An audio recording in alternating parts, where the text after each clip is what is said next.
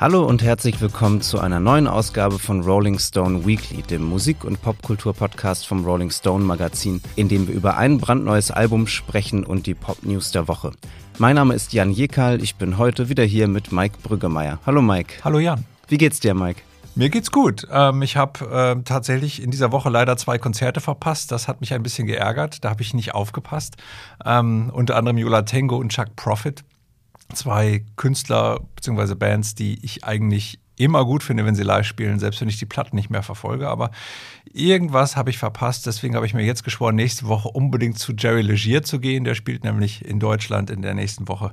Ich habe auch ein Konzert verpasst diese Woche, nämlich äh, das Konzert der irischen Band Lancome, die ich total mag, äh, die ja so ein ganz tolles, weirdes Folk, Drone, Metal-Album gemacht haben, äh, was ich viel gehört habe die letzte Zeit. Und ich habe das, das ist völlig an mir vorbeigegangen, dass die jetzt in Berlin äh, aufgetreten sind. Ja, das scheinen interessante Künstler zu sein, ähm, zumal ähm, äh, ich das Gefühl habe, ich höre aus allen Ecken von ganz unterschiedlichen Leuten, also von Birgit Fuß bis Jens Balzer, höre ich überall, äh, dass das äh, eine lohnenswerte Band ist. Äh, hätte ich mich vielleicht auch etwas mit beschäftigen sollen. Werde ich wahrscheinlich jetzt demnächst mal tun. Ja, ja, das ist eine seltene Schnittmenge. Ja. Ich gehe nächste Woche zu den Arctic Monkeys. Äh, immerhin ein, ein Konzert, das ich nicht vergessen habe, das ich mir schon vor Monaten notiert habe und äh, nicht verpassen werde. Ja, auch eine Band, deren Popularität mir immer fremd geblieben ist.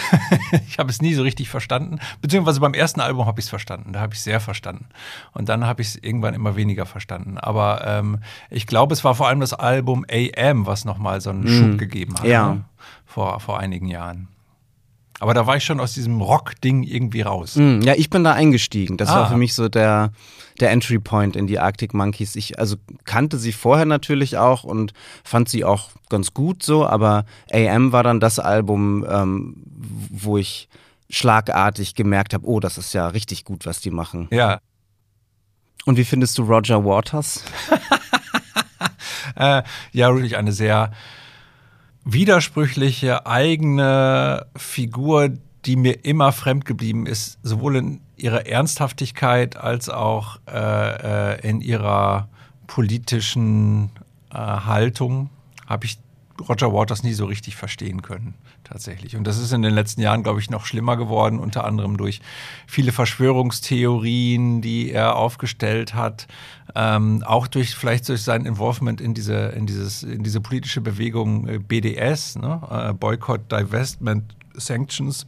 Also die versucht, äh, Israel kulturell, ökonomisch und äh, politisch zu isolieren was man teilweise verstehen kann aus so einem Impetus der britischen Linken, die eben sich an Kolonialismus abarbeitet, so wie wir uns an der Shoah und der Schuld über, die, über, über den Holocaust abarbeiten, ähm, historisch, arbeiten die sich am Kolonialismus ab und die sind natürlich daher in diesem ganzen Nahostkonflikt Israel, Palästina und so sehr viel mehr auf der Seite der Palästinenser. Das kann ich zum Teil verstehen, dass es da eine Israel-Kritik gibt, aber die Art und Weise, wie die geführt wird, dieses Dämonisieren etc., das hat dann eben doch antisemitische nicht nur Tendenzen, sondern ist teilweise auch stark antisemitisch, wobei ich mich bei Roger Waters schon mit mehreren Leuten darüber unterhalten habe, die ihn auch getroffen haben, die mit ihm gesprochen haben, die sagen, ja, das ist schon alles noch etwas komplizierter.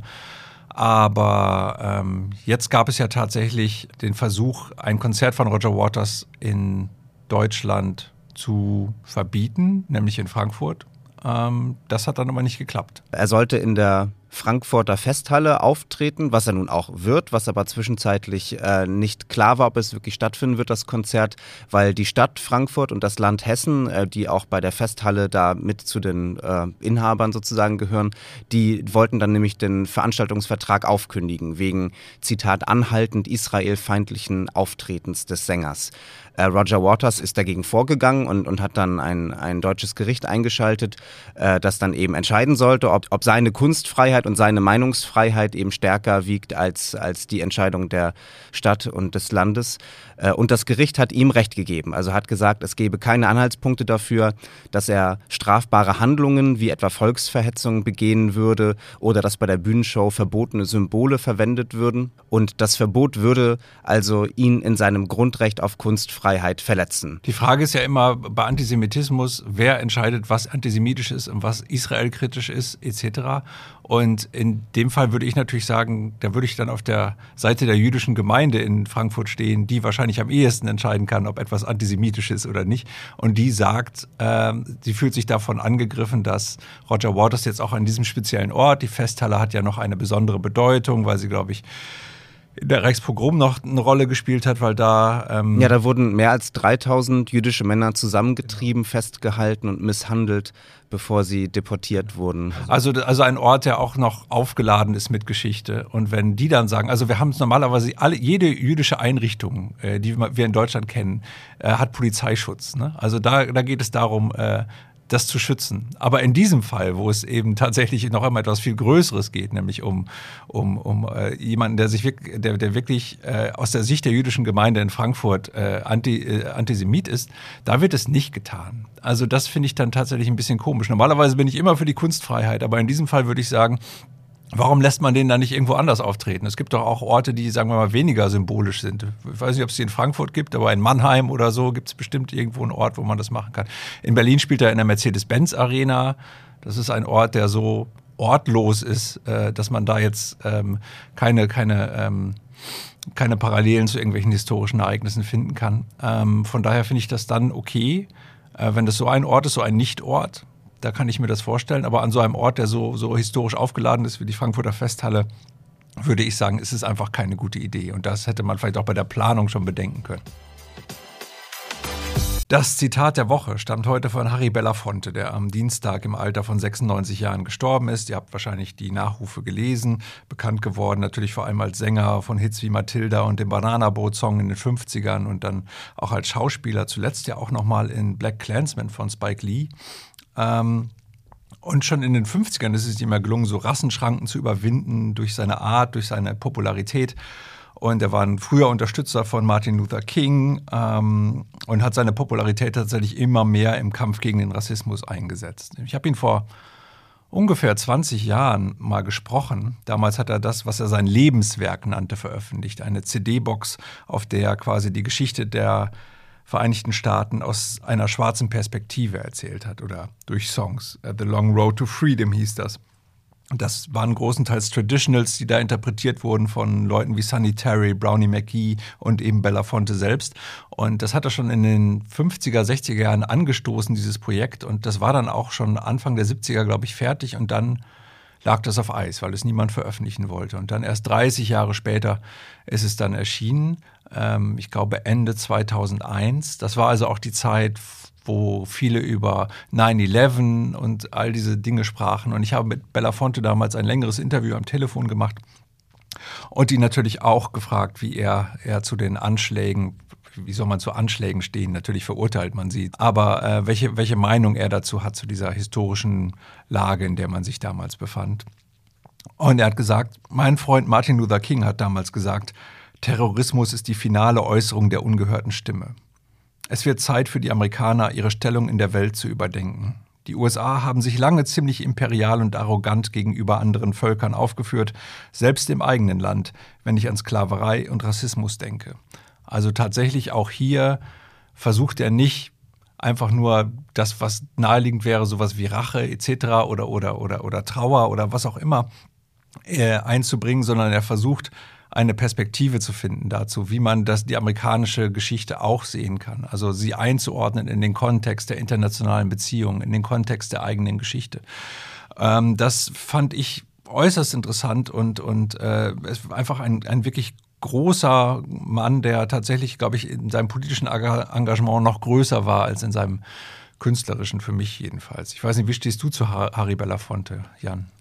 Mir ist da auch vor allem als Aktivist und als, als politische Persönlichkeit bekannt. Und auch als ich jetzt nochmal seine Musik gehört habe, so die letzten Tage. Er hat ja auch sehr viele ähm, Lieder über die Jahrzehnte aufgenommen. Ich habe jetzt vor allem dann so seine berühmten Calypso-Songs der späten 50er Jahre und frühen 60er Jahre gehört, die ja auch kommerziell wahnsinnig erfolgreich waren und wo er ja auch wirklich zu den ähm, zu den größten Stars Amerikas so gehörte. Ne? Und aber ich denke, wie du, was ihn dann besonders auszeichnet und, und ihn zu einer historischen Persönlichkeit dann wirklich macht, ähm, dass, dass er ähm, als Unterhaltungskünstler, also der, der fest etabliert war, so in der Unterhaltungsindustrie, äh, in der Mainstream-Industrie Amerikas sozusagen, wo er ja auch eine sehr komfortable Position innehatte. Ne? Also er hat, er hätte das ja nicht äh, tun müssen, dieses ganze Engagement, diese öffentliche Solidarität mit Martin Luther King und, äh, und auch ja das finanzielle Engagement hat ja ganz viel, ganz viel gespendet. Er ist ja, es gibt ja auch die Geschichten, wie er mit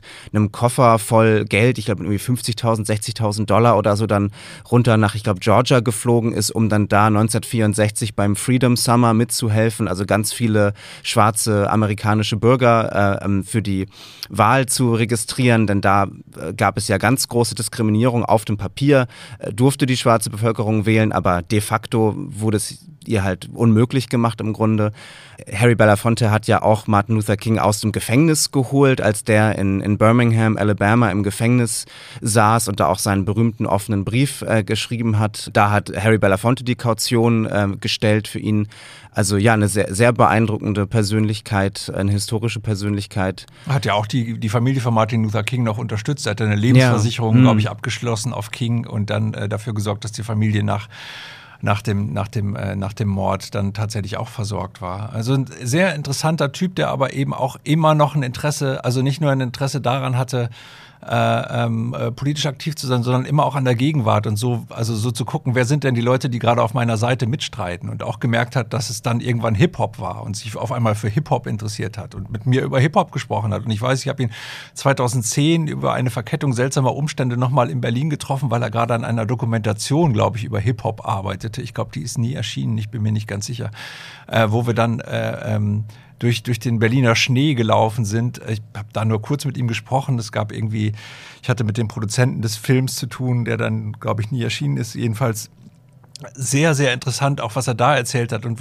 äh, an seiner Seite war damals Joe Henry, der große amerikanische Songwriter, der mir kurz danach noch erzählte, er habe tatsächlich ähm, mal bei einem Dinner gesessen mit der Belafonte-Familie und habe sich gleich mit einer Tochter von Belafonte unterhalten und habe dann sowas gesagt wie, ja, ähm, es ist immer etwas schwierig, also ich, ich äh, scheue davor zurück, mich politisch in meinen Songs zu äußern, weil das passt irgendwie nicht in meine Ästhetik und so. Und wie dann Harry Belafonte sich umgedreht habe und ihn angeherrscht habe, dafür ist es jetzt zu spät. Du musst Stellung beziehen. Also jemand, der tatsächlich so engagiert war und der in seiner Art äh, so bestimmt war. Also wirklich ein äußerst interessanter Typ, der, ähm, der, den man eben nicht abdecken kann, indem man ihn als Künstler würdigt, sondern es geht tatsächlich weiter darüber mhm. hinaus, finde ich. Kommen wir nun zum Album der Woche, That Feels Good von Jessie Ware.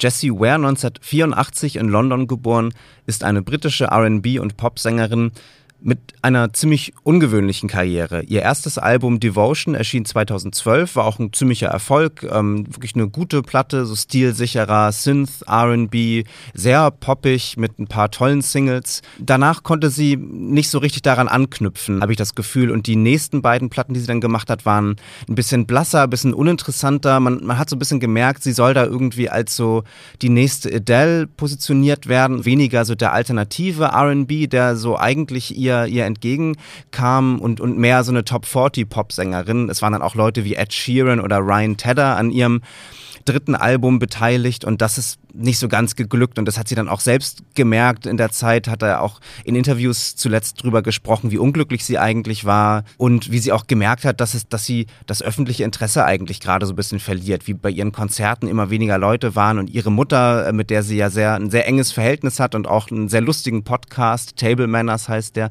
wo sie kochen und und äh, Gäste einladen. Ihre Mutter jedenfalls meinte dann damals auch zu ihr, ach hängen die Musikkarriere doch, doch an den Nagel.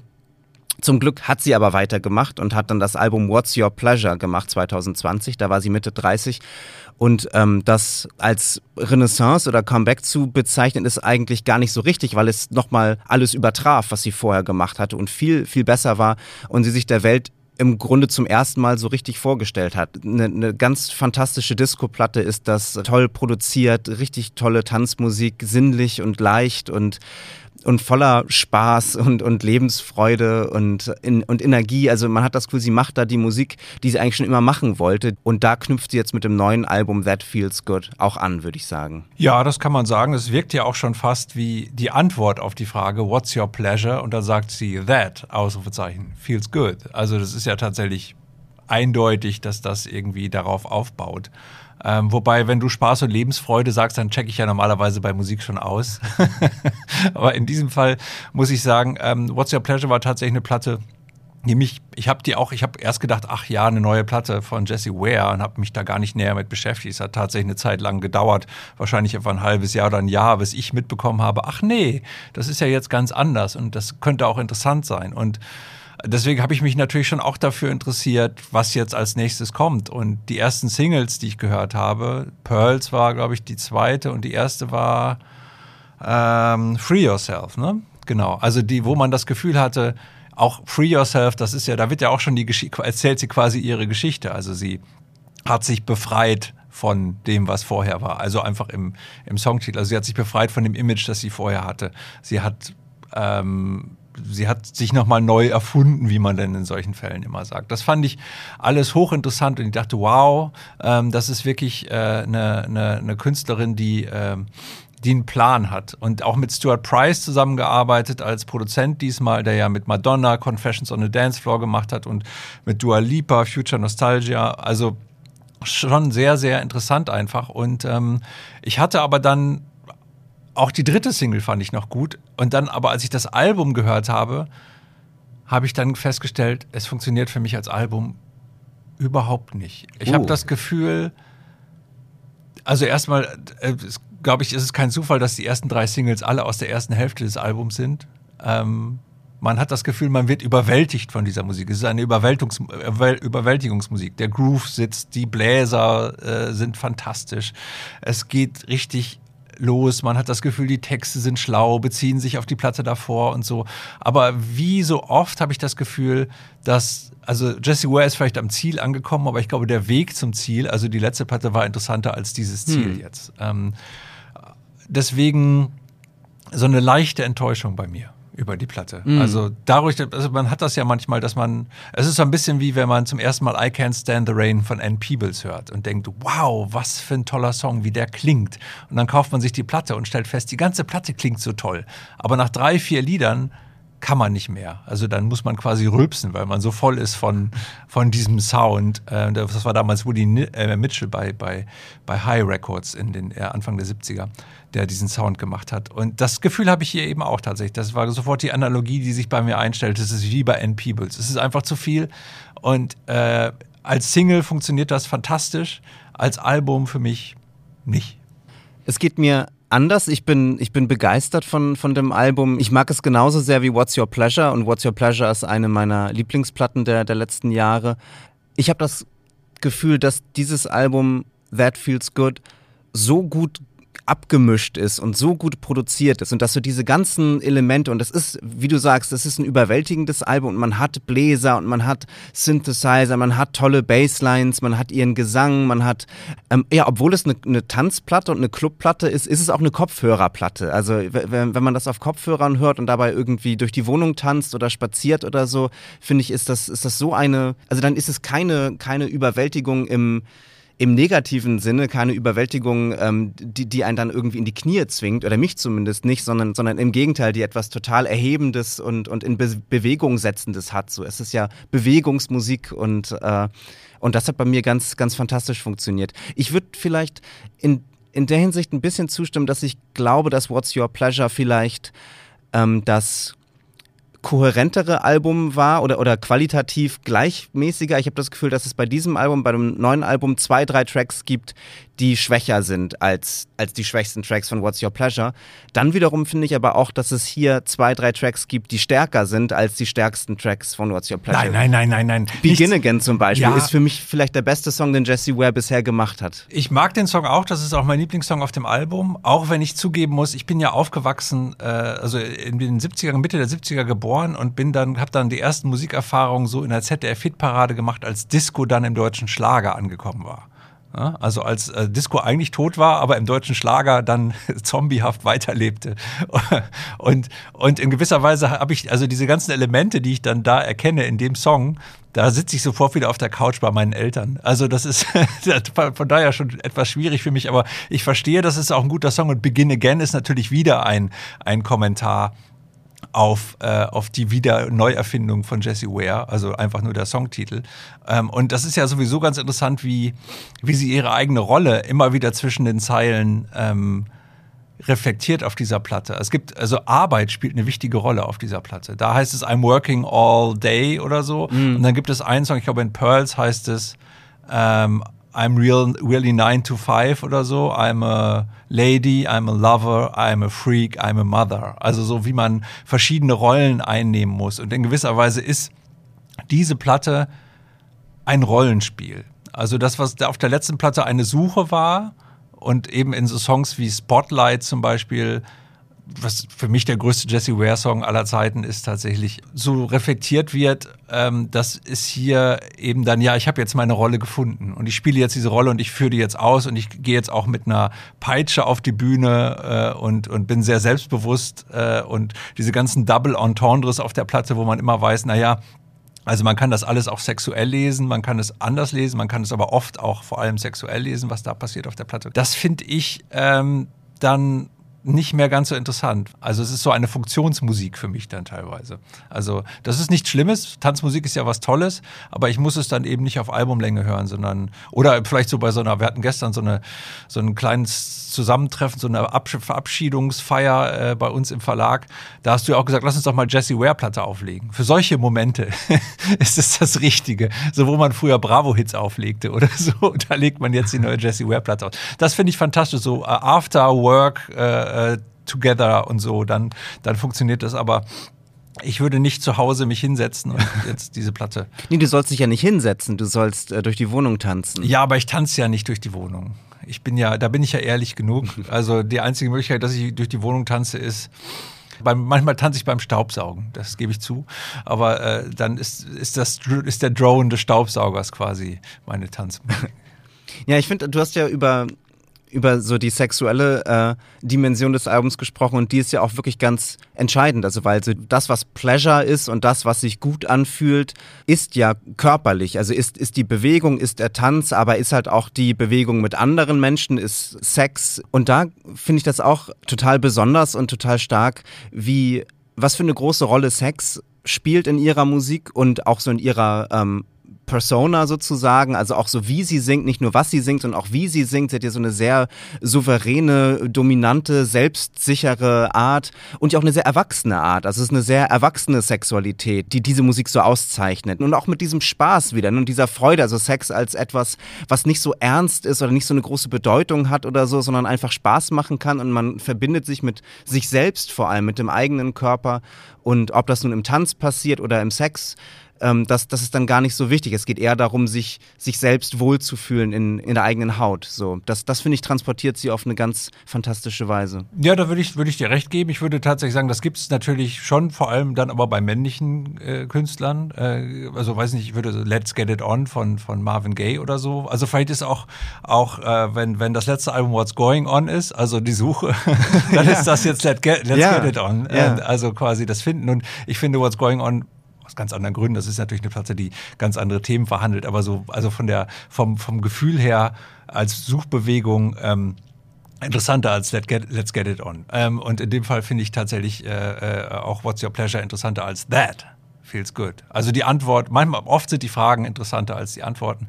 Das finde ich ja auch, aber natürlich finde ich, finde ich Jessie Ware als Person total interessant, ähm, weil sie eben auch so eine, so eine Realness irgendwie hat. Also wenn man, also man hat nicht das, also wenn man, wenn, wenn man Interviews mit ihr sieht, du hast sie ja, glaube ich, sogar getroffen oder zumindest per Zoom getroffen yeah. zum Interview, hat man immer das Gefühl, ja, das passt irgendwie. Also sieht man, man einerseits merkt man, sie weiß so, ja, ich habe jetzt irgendwas gefunden, das passt, also das kann ich, das kann ich ausfüllen und so.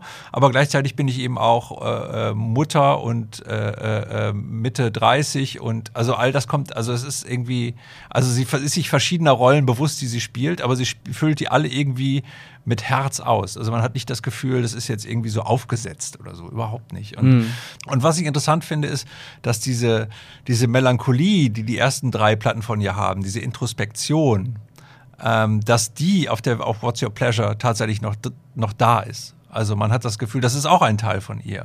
Das ist auf der Platte noch da und das ist jetzt aber weg. So. Also in den Texten ist es teilweise noch da, aber eigentlich ist das, ist das auf dieser Platte weg, weil die jetzt so mm.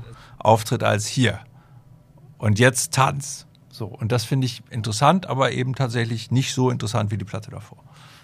Paul McCartney war doch auch mal in ihrem Podcast, in dem Podcast Table Manners, den sie mit ihrer Mutter macht. Und da gab es doch dann auch, es ist schon eine Weile her, dass ich das gehört habe, aber, aber da sagt er doch dann auch an einem Punkt irgendwie so, ihr, ihr beiden seid too much. Also, also er ist offensichtlich sehr eingenommen und, und findet die sehr äh, toll und sehr liebenswert und sehr witzig und hat gleichzeitig aber auch, dass er so, ich weiß gar nicht, was ich hier, was ich hier zu, zu beitragen kann gerade. Äh. Naja, und er entschuldigt sich so ein bisschen bei den Hörern und sagt, also ich kann nichts dafür, dass das jetzt hier so aus dem Ruder läuft. Also diese Dynamik, die die beiden miteinander haben tatsächlich. Ja, ja, das ist fantastisch. Also sowieso ist das, ist dieser Table Manners heißt der, heißt der Podcast, ist tatsächlich äh, äh sehr oft sehr lohnenswert. Nicht nur die Paul McCartney-Folge, das war die erste, die ich gehört habe, weiß gar nicht warum, aber ähm, ähm, tatsächlich gibt es da noch, noch viele andere schöne Folgen. Und auch das ist irgendwie ein Teil von Jesse Ware, äh, der, der den, den ich äh, sehr, sehr schätze. Also ich finde sie als Person tatsächlich super. Ich finde auch die Art, wie sie ihre Rolle reflektiert, super. Alles toll. Also ich habe wenig, wenig auszusetzen an Jesse Ware an sich. Und, und jetzt arbeitet sie wieder, wie sie es schon mal getan hat, mit wirklich Top-Produzenten zusammen, die auch Mainstream-Produzenten sind, aber sie macht es jetzt eben nach ihren Bedingungen. Und, und das ist jetzt eine Zusammenarbeit auf Augenhöhe, äh, was es vielleicht früher nicht war oder wahrscheinlich nicht war.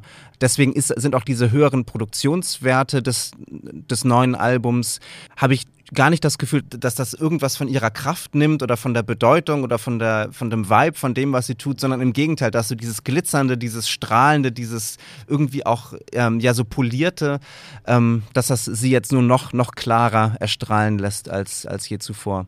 Ja, ja, das stimmt. Das, das ist äh, richtig. Wobei ich eben sagen würde, dass man, wenn man ein Album konzipiert, eben, ein Album funktioniert nicht als, zehn, als Ansammlung von zehn Singles, sondern du brauchst immer Momente, in denen es ein bisschen runtergeht, du brauchst eine Dramaturgie, ähm, damit du den Hörer, gut, ich würde sagen, die ganzen, sagen die meisten Leute, ja, aber was redet der denn über Alben? Das ist doch heutzutage sowieso egal, aber wir, wir versuchen ja über dieses, dieses Werk als Album zu sprechen und nicht als Singlesammlung. Und da würde ich eben dann tatsächlich sagen, da ist es dann eben doch teilweise too much. Und ähm, natürlich würden Kylie Minogue oder wahrscheinlich sogar Madonna äh, äh, töten dafür, solche Singles zu haben, wie, wie die ersten drei von diesem Album.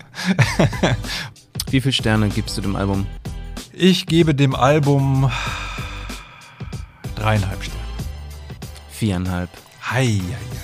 Wenn ihr das anders seht oder genauso seht oder andere Anmerkungen und Anregungen habt, könnt ihr mir gerne schreiben, jan.jekal.fr at rollingstone.de. Ihr könnt äh, unsere Playlist, unsere Spotify-Playlist abonnieren, ähm, wo wir die Songs, die wir toll finden, reinpacken. Nächste Woche ähm, wird Birgit Fuß zurückkehren und wir sprechen sehr wahrscheinlich über das neue Album von Ed Sheeran, der hier auch schon mal kurz erwähnt wurde. Äh, bin ich gespannt, ob das wieder ein viereinhalb Sterne Album äh, bei mir wird. ja, bestimmt. Vielen Dank, lieber Mike. Ich danke auch, lieber Jan. Bis zum nächsten Mal.